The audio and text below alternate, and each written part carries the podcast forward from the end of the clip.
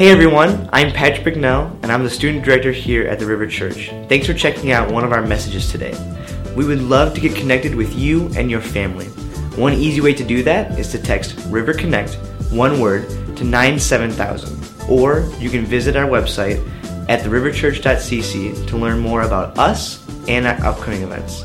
If you'd like to give to the River Church today, you can text the amount you want to give to 84321, or you can visit our website and click the Give tab at the top of the page. Thanks again for joining us, and we hope you enjoy the message today. Well, good morning. It's good to see you all. Thank you for that response, as always. Your response is always so hearty at the 11 o'clock. I think the people at the 9 o'clock gathering are just asleep or something, because it's literally you're doing announcements or you say hi, and they just sit there and they just look at you. So anyways, love having you guys respond. I appreciate that. If I haven't met you yet, I'm Keaton. I'm the director of students and young adults here. I have the privilege of opening God's Word with you this morning as we continue. And really, for the year, we're going to be concluding the Sermon on the Mount series that we've been in for the last couple of weeks and months here. And I'm grateful for the opportunity. I feel like...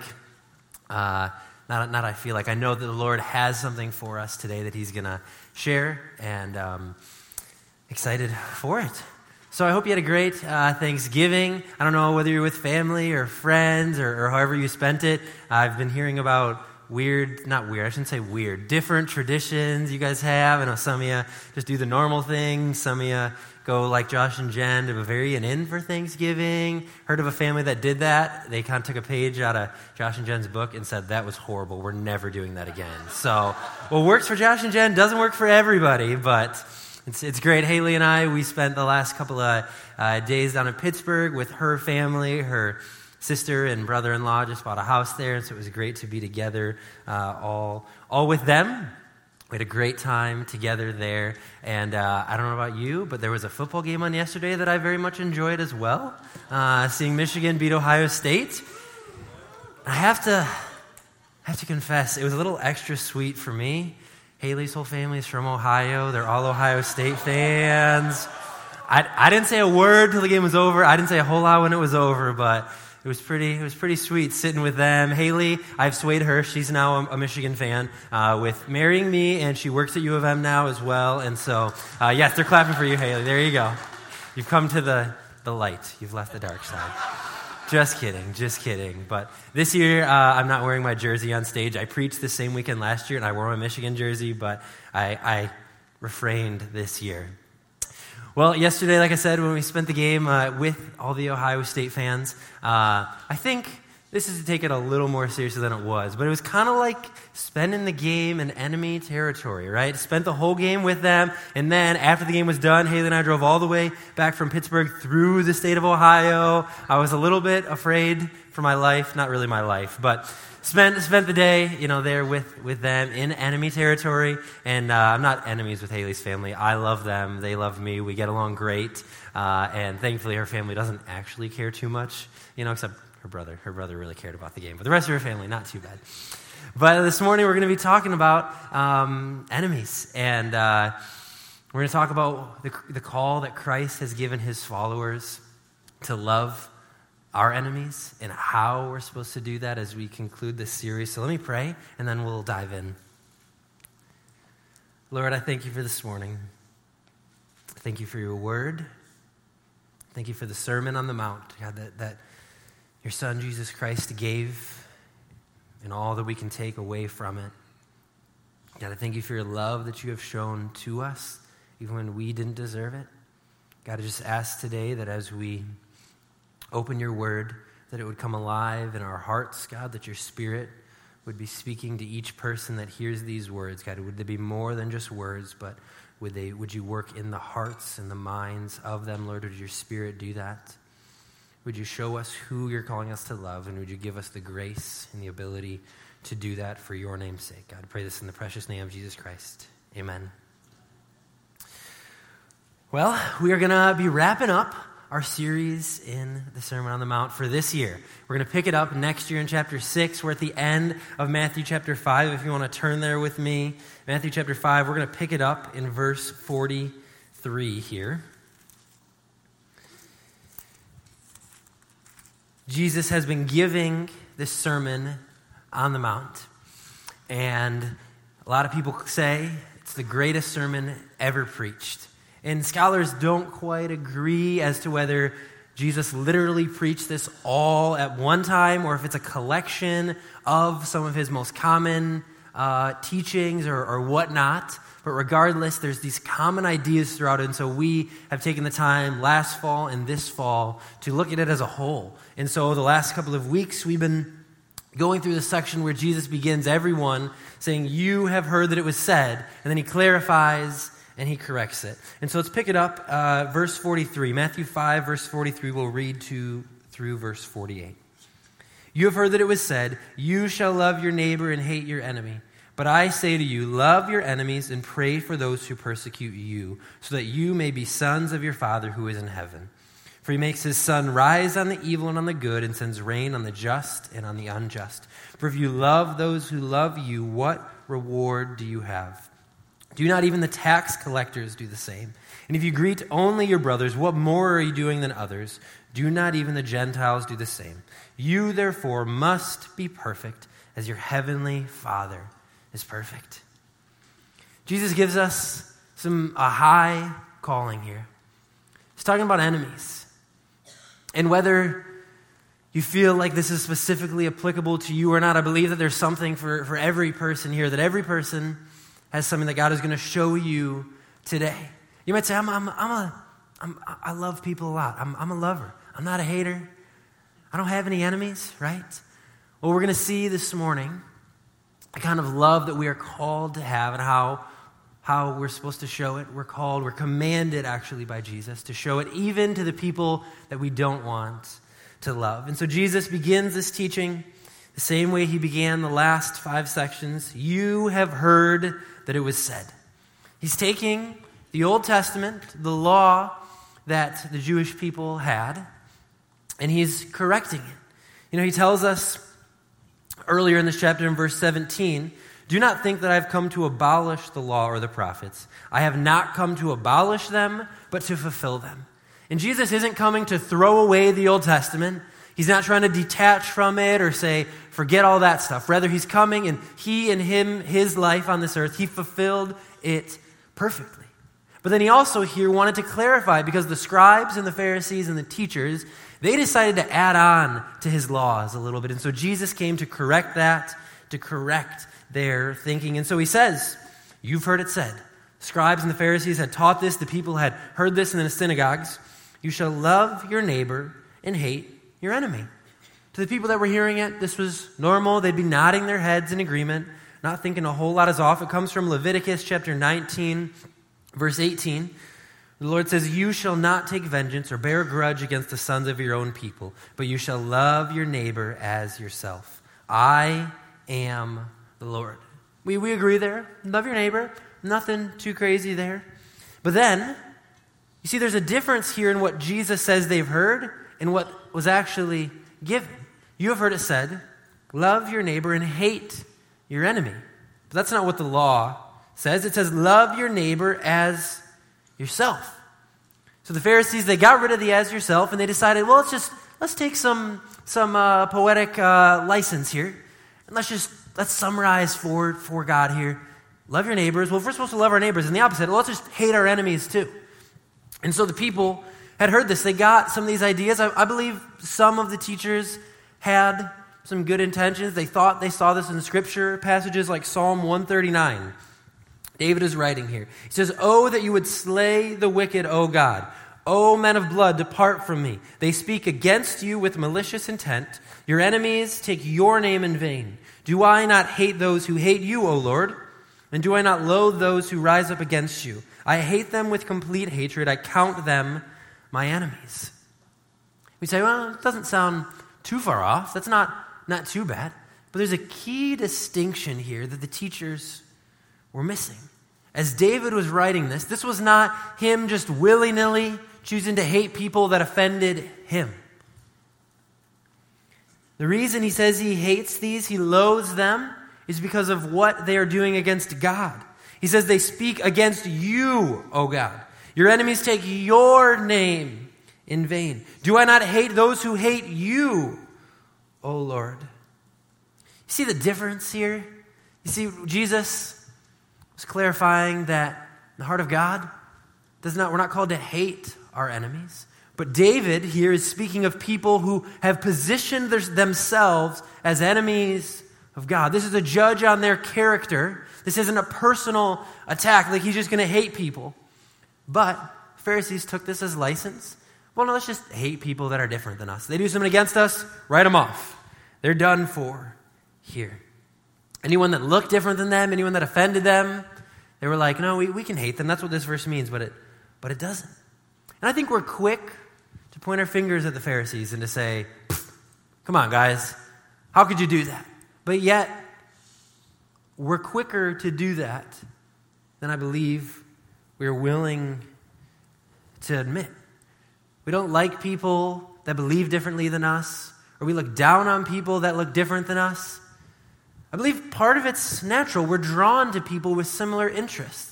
I experienced this firsthand last night as Haley and I were driving home from Ohio. We stopped at a from Pittsburgh, we were driving through Ohio, stopped at a rest stop in the middle of nowhere, Ohio, and get out of the car, still in my Michigan jersey, saw two Michigan fans, we're high-fiving, we're fist-bumping each other, we're saying go blue together, whatever, right? But anybody who was there didn't have any Michigan gear on, anyone who was surely an Ohio State fan there, right? I had nothing to do with them, was not drawn to them, didn't greet them, didn't even acknowledge them. So I think what the Pharisees are doing here is natural.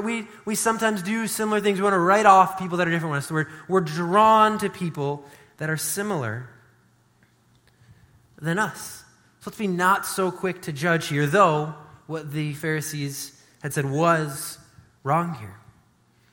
So Jesus' rebuttal here, verse 44.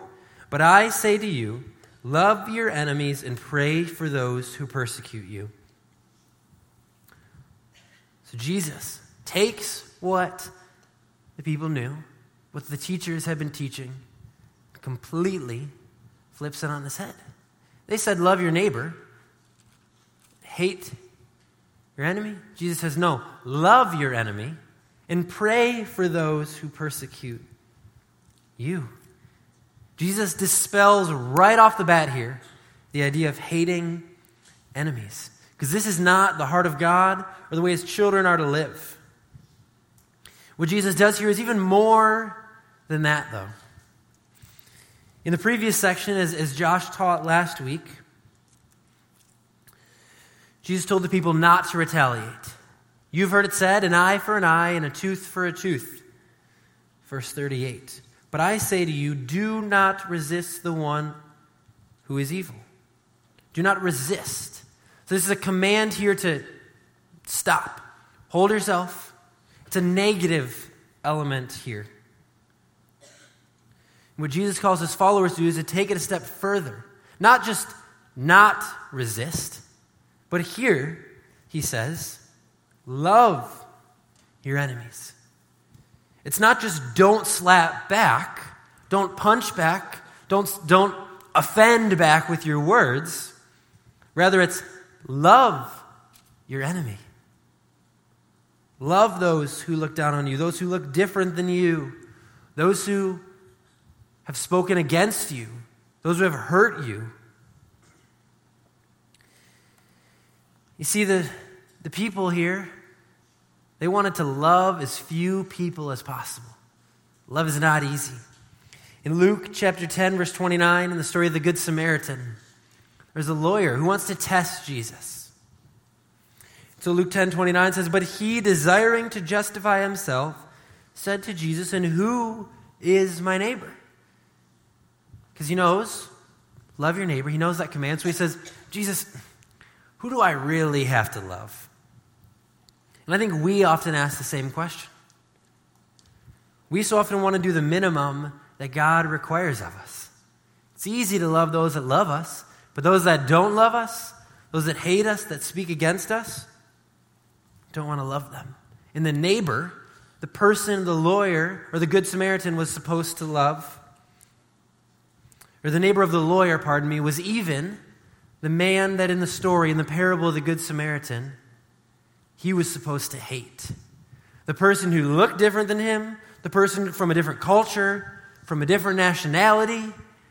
Their people were supposed to hate each other. They're supposed to be enemies. But Jesus says, who is the neighbor? And he says, the Good Samaritan, the man that helped him. So who is our neighbor? Who are we called to love if you're a follower of Jesus Christ? Even the last person you would want to love. Even the last person that it's easy to love. But Jesus doesn't stop here. He doesn't say just love. I believe he gives us an application here, and he continues. Love your enemies. Pray for those who persecute you. How do we love our enemy? Well, I think one of the steps is by praying for them. Pray for those who persecute you. If we build on again what Jesus said previously here, an eye for an eye and a tooth for a tooth, it's not just not retaliating, but rather it's stepping in, choosing to love and pray for those who have hurt us. In order to do that, we must humble ourselves. See, the prideful person only thinks of themselves. When they're offended, it's all about me, me, me. And that doesn't lead to prayer for sure. But the humble person who's willing to see the person's brokenness that hurt you is then, as they humble themselves, able to bring them before the Lord in prayer. And Jesus, he doesn't call us to do something he's not willing to do himself. In Luke 23, as Jesus himself is on the cross, as he's bearing the weight, the punishment, the penalty for our sin, what did he say? In Luke 23:34, Father, forgive them, for they know not what they do. As he is being killed, who is he praying for? Those that are killing him. Those that have accused him, those that called for his death and his arrest, his murderers. He says, Father, forgive them. He prayed for them. He's our greatest example here. Kent Hughes, one of the commentators, points this out. He says, when you pray for someone while they're persecuting you, you are assaulting the throne of God on their behalf. God, help this person. Instead of assaulting in return, returning violence for violence, rather we're called to assault to bring them before the throne of God in prayer. But why? This isn't easy. It doesn't make a whole lot of sense. Why not just hate them? Well, Jesus gives us the first reason here in verse 45. So that you may be sons of your Father is in heaven. For he makes his sun rise on the evil and on the good, and sends rain on the just and on the unjust. So that you may be sons of your Father who is in heaven. This isn't a condition here. It's not, Jesus isn't saying, if you don't do this every single time, you're not my child. No, the Jewish here, this was common language. Essentially means so that you may be like your Father. We can insert that word in there. So why would we love our enemies? Why would we pray for those who persecute us? Because this is how God, our Father, loves. The example of this that Jesus gives, because he makes his sun rise on the evil and on the good. He sends rain on the just and on the unjust. See, the most sinful person in the world, and we could make an argument, the least sinful person in the world, they both still see the sun, they receive rain. God doesn't hold that back from them. It's like, can you imagine if you were deep in sin one day, and the next day God punishes you by just the sun not coming up, or you'd never get rain again? We're so used to it, we just take it for granted, but yet the key here is that it's his son, God's son. God is in control of it. And he loves even those who don't deserve it. You might be sitting here and you say, well, I've loved a lot more than I've hated. I deserve God's son. I deserve the rain. Every single person, every one of us, at once was an enemy of God because of our sin.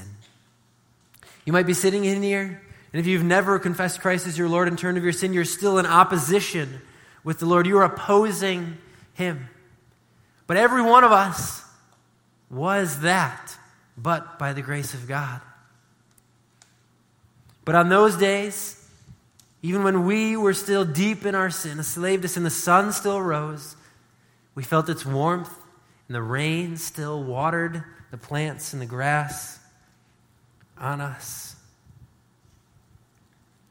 But to take it even a step further, though we were once enemies of God, God didn't save us because of the good works we've done or because of the love we have or because he saw something good in us. He opened our eyes to his truth because of his self-governing will and his love. Not because of what he saw in us, but in himself he chose to love us in his perfect will. So I think the first thing we see here is the selfless love. And it's that selfless love is demonstrated by loving enemies. God loved us. He showed us this selfless love, even when we were his enemies. And we are called to do the same here. But this isn't natural. It's not easy. It's not something that we can just well up in ourselves. Oh, I'm going to love my enemies.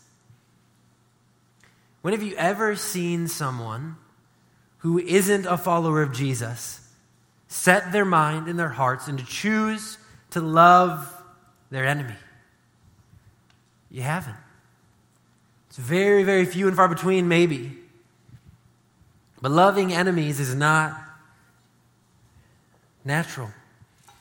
Martin Lloyd-Jones, talking about this, he says, your natural ethics and morality can make a passive resistor, but the Christian is a man who positively loves his enemy and goes out of his way to do good to them that hate him and to pray for them that use him despitefully and malign him.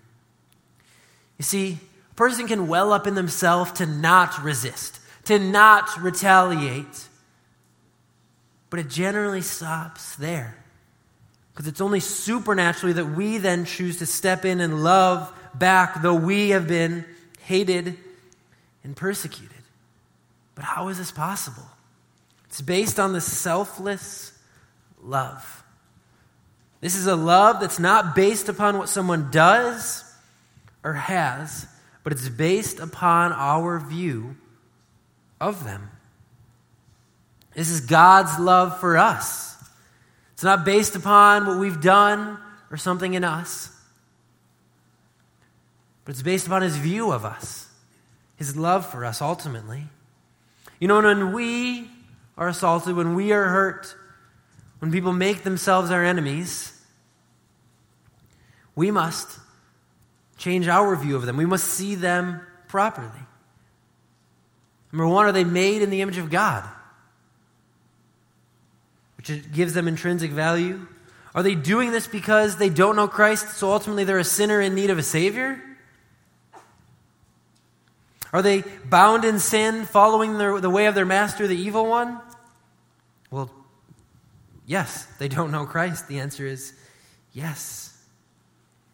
Martin Lloyd-Jones continues here. He says, then we should go on thinking until we see them in such a way that we become sorry for them, until we see them as going to their terrible doom, and at last become so sorry for them that we have no time to be sorry for ourselves, until we are so sorry for them indeed that we begin to pray for them.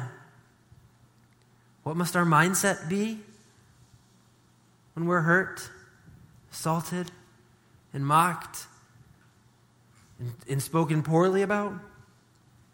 To become sorry for them, that we have no time to be sorry for ourselves, until it indeed leads us to begin to pray for them. Their salvation must be at the forefront of our mind as it was on Christ's. This is love, selfless love. Or we could define it agape love. This love is not a romantic love. It's not a buddy love. It's not even an emotional love for those who have hurt us. I think we could take it so far as we're not even called to necessarily like or hang out with our enemies, but yet we're called to love them.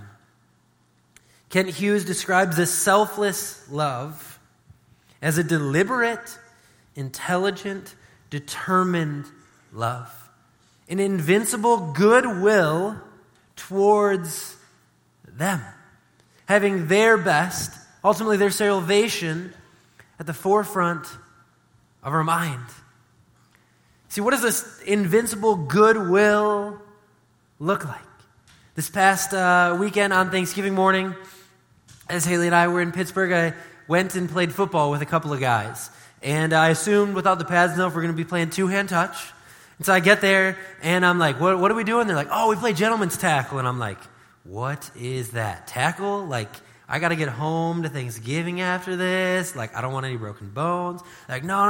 What you do in a gentleman's tackle, I found out, is though you're on opposite teams, see, the ball carrier, when you go to hit them, to get them on the ground, if they say they're down, or if they kind of if they drop themselves, they're down. So you don't pile drive them into the ground. At the same time, though you're their enemy for the game, you're not trying to hurt them. You're not trying to blow them up with a big shoulder, right, like you would do in real football. You're just trying to get them to the ground gently. There were two girls that played on the team, and with them, right, it was a gentleman's tackle. It was a light tackle because they didn't want to get hurt either, right? And so as I'm carrying the ball, up, returning one of the kicks, they come up to me, and I'm brought down just gently to the ground, right? And I think, as silly as that illustration is, it's a picture of this goodwill towards someone else, this love for them. Though we are opposites, though we're opposed here, we weren't trying to hurt each other. We weren't trying to blow each other up. We were trying to get each other to the ground, but ultimately help them back up. We had their goodwill. We weren't trying to break bones. We weren't trying to show off each other. But when pride gets in there, if one of us had just decided, I'm going to show this dude, right? You blow him up, that's a rib, that's whatever it might be. But as we kept each other's goodwill in mind, there were no injuries. We all got home safely. I'm a little sore from it still, but that comes with the territory. I think this is this goodwill we have towards even those who hate us. Not liking them, not an emotional goodwill, but having their best, their salvation at the forefront of our mind. And so practically, how does someone do this? C.S. Lewis, in his book, Mere Christianity, he put it this way. He says, the rule for all of us is perfectly simple. Do not waste your time bothering whether you love your neighbor. Act as if you did. As soon as we do this, we find one of the great secrets.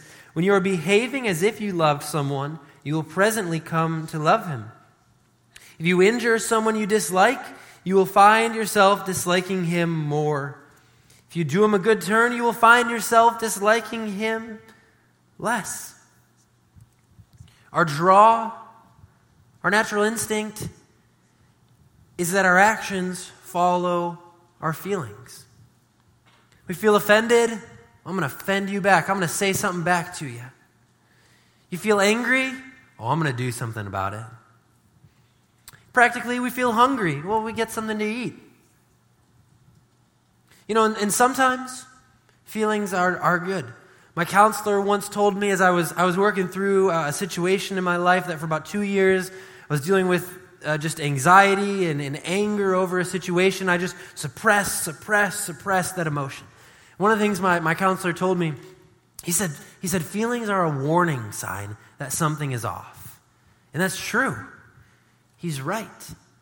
But feelings are exactly that, a warning sign. Our feelings cannot be our master.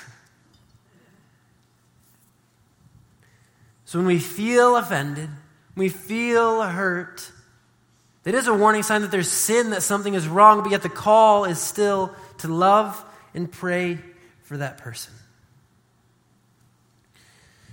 Jesus gives us a reason for this. In verse 45,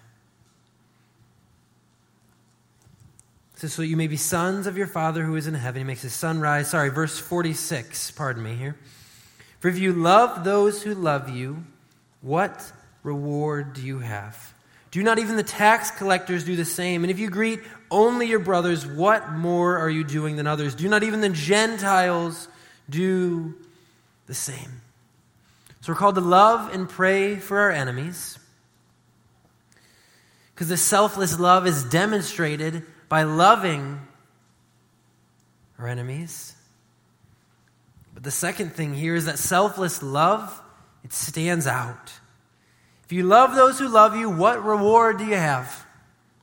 Do not even the tax collectors do the same? Almost everybody loves those who love you. It's easy to do. Those who have your interests at heart, those who provide for you, are kind to you, it's easy to love them back. You know, I might be sitting here again saying, there's a lot of love. I love a lot of people. See what Jesus is pointing out? Even the tax collectors, the crooked government employees who were known for taking more, stealing from people, even they love each other. They love the people that love them.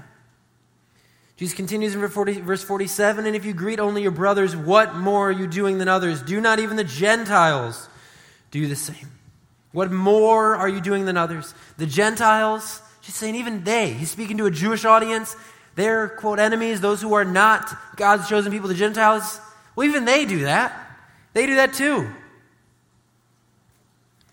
I think we can translate what Jesus is saying to a way we would talk today. Jesus says, when you love those who love you, he says, what do you want? You want a gold star or a cookie? Right? It's something Haley says to me sometimes when I tell her something I did that I should have done from the start, right? It's understood. Well, duh. What do you want as a reward? The more here is the difference. See what Jesus says here? What more are you doing than others? The selfless love stands out, because it's different. This Christian love that God has shown us and that ultimately we are called to show looks different. Martin Lloyd-Jones lays out 4 questions to this more love. 4 questions we're to ask ourselves in regards to our love, whether it looks different than the world's or not. It says, do you pray for people who persecute you and use you despitefully? Do you ask God to have mercy and pity upon them and not to punish them? Do you ask God to save their souls and eyes before it's too late? Do you feel a great concern for their salvation? This is the more to a Christian's love. When we have this more, this selfless love stands out. This kind of love that Jesus requires looks different because it is different. It's not just the negative don't resist, but it's the positive attitude, the goodwill towards your enemies. Love your enemies and pray for those who persecute you. So you've seen why Jesus calls us to do this. How do we really go about this? Day in and day out. Verse 48. You, therefore, must be perfect as your heavenly Father is perfect. This is the standard that God has set for his people who have confessed him as his Lord and turned of their sin. Perfection like your heavenly Father. Is this even possible? How can we be perfect? Can we? Well, the word here that is translated perfect stems from the Greek word here, the word teleos. Other places it's translated as complete, mature. It's the same word here that Jesus used with the rich young ruler in Matthew chapter 19. Jesus said to him, Matthew 19:21, "If you would be perfect, go, sell what you possess, give to the poor, and you will have treasure in heaven. And come, follow me." For the rich young ruler, he turned away sad because he knew he could not. Couldn't part from what he had. But to use this word here, teleos, this perfect that we translate, communicates that every believer, no matter how long you've been following Christ, there is still more love, still more to this love that you're called to give. No one has arrived here. This word is also used in Philippians chapter 3, verse 15. "Let those of us who are mature," this is the word here, mature, "think this way. And if anything you think otherwise, God will reveal that also to you." This teleos is a life that's fully committed to the will and the way of God. The call is difficult, but it's doable with the power of God. You know, we can say that this selfless love is supernatural. An English theologian and commentator, Alfred Plummer, he put it this way. He says, "To return evil for good is devilish. To return good for good is human. To return good for evil is divine." Selfless love has been shown to us. And selfless love is God's standard for his children. If you've confessed him as your Lord, you identify as a follower of him, this selfless love is what we're called to give. And loving our enemies, and praying for those who persecute us. It's a selfless love for the person who backs into your car in the parking lot and doesn't even leave a note. Everything in you is just like, I'm going to get that person, right? But yet, do they know Christ? Well, I would hope not if they were to do that. It's selfless love for the person who's mocking you at work.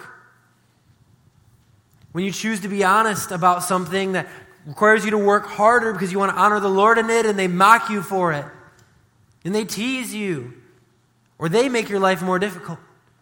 It's this selfless love towards them. Selfless love towards the person with the different political views than you. Right? I bet politics didn't come up at all at Thanksgiving, right? Selfless love towards that person who believes, who lives differently. If you're a student, for the teacher, the professor, that makes fun of you for believing that there's a God out there. Selfless love with their salvation at the forefront of our mind. For the person who's offended you, who has hurt you, who has gossiped about you and spoken ill of you. And it's for the person who we have nothing in common with. The person who doesn't look like us, who doesn't act like us, that we want to look down upon. We're called to have love towards them. A reminder for us is, as Jesus tells us, God's sun continues to shine on them, and he still sends rain to where they are. And we must do the same. Your enemy, if God has brought a person to mind today, someone, the last person you want to love, I would challenge you this week, as C.S. Lewis says, to act first. I would challenge you, there's a name that comes to your mind, to pray for them by name for the next 2 weeks, every day. What I've learned in my own life, I remember I had a friend in college that told me this. I thought he was crazy, or someone I really didn't want to love. I began to pray for that person every single day by name. It's really, really difficult to hate someone and pray for them at the same time. It's really difficult to wish ill will on them and pray for them at the same time. What I experienced in my heart was that God began to give me this love for them as I brought them before him. as we humble ourselves and bring them to the throne. You know, when you're tempted to speak poorly or gossip about that person that you know can't stand you, the call is to stay silent. Ultimately, turn the other cheek, but also to love them and pray for them, to choose humility. We must act first, and then as we pray and bring them before the Lord, our feelings will then slowly follow as God changes our heart. And so as we wrap up chapter 5 of the Sermon on the Mount until next fall, we're going to pick it up in chapter 6. I want to take you back to verse 20, chapter 5, verse 20, what Jesus said at the beginning. For I tell you, unless your righteousness exceeds that of the scribes and the Pharisees, you will never enter the kingdom of heaven. So he's preaching to the scribes, the Pharisees, they're making laws, they're adding to it. He says, unless your righteousness is greater than them, you will not enter the kingdom of heaven. And he concluded here with verse 48. You, therefore, must be perfect as your heavenly Father is perfect. The righteousness that Jesus requires is greater than the righteousness of the scribes and the Pharisees. They were adding on to the laws. They were adding all these rules. But yet their hearts were far from the Lord. Jesus took their righteousness. All these you have heard that it was said are things they said and they taught. And Jesus corrects it. He began here by saying, you have heard it said not to murder. But I say, don't even insult your brother in anger. You've heard it said not to commit adultery. But I say, don't even lust after another person. You've heard it said to give a certificate of divorce when you get a divorce. But I say to you, do not divorce except in the case of sexual immorality. You've heard it said not to swear falsely. But I say, don't even take an oath at all. Rather, speak the truth at all times so people know you're always speaking truthfully. You've heard it said, an eye for an eye and a tooth for a tooth. But I say, turn the other cheek. And lastly, you've heard it said, love your neighbor and hate your enemy. But I say, love your enemy and pray for those who persecute you. The six cases that Jesus gives us, they seem disheartening. It's a high, high call. How can someone do that? They seem almost impossible to live out each of those perfectly. But what if that's the point? Jesus concludes here, you therefore must be perfect as your heavenly Father is perfect. I believe that Jesus didn't say you must be complete or mature. I believe he says you must be perfect to drive home his point that only Christ is perfect. No one in of themselves can attain this standard. No one has lived this out perfectly.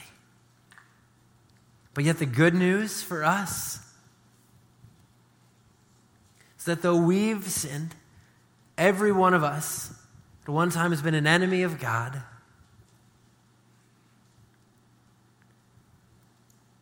He sent his Son, Jesus Christ, and he fulfilled these perfectly. Jesus Christ came to this earth 2,000 years ago, born of a virgin, lived the perfect life that we couldn't, died the death that we deserve for our sin, and our shame. Our sin that's an assault against God first and foremost. He was dead for 3 days, was raised to life. At the end of the 3 days, he appeared to thousands, he ascended, he went back up, and is sitting at the right hand of the throne of God the Father. Jesus is the only one that has fulfilled these perfectly. But he offers his life and death and resurrection to us. If you've been listening, and you say, I'm so far from these things. I can't do it. and you've never confessed Christ as your Lord and repented of your sin, the offer is there for you. Romans 10:9 says, if you confess with your mouth Jesus is Lord and believe in your heart that God raised him from the dead, you will be saved. And if you've made that decision, well, the good news is that when God the Father looks at you, he doesn't see our sin, he doesn't see our failings, but he sees Jesus' perfect life in our place that he offers to us. So what if this is the point all along? None of us is perfect, only Christ is. But yet we're called to imitate him and display the love that we have received. So the selfless love, it's supernatural. You can only live it out by receiving Christ and learning from him and spending time with him. And the selfless love ultimately is God's standard for us if you're his child. We are called to live it out. And as we do, he gets the glory. And ultimately, when we live his way, it works best. Let's be a church. Let's be people who are known for this selfless love, having the goodwill of those who even hate us and malign us. Because the Lord still sends his son and his rain on them. Let's pray.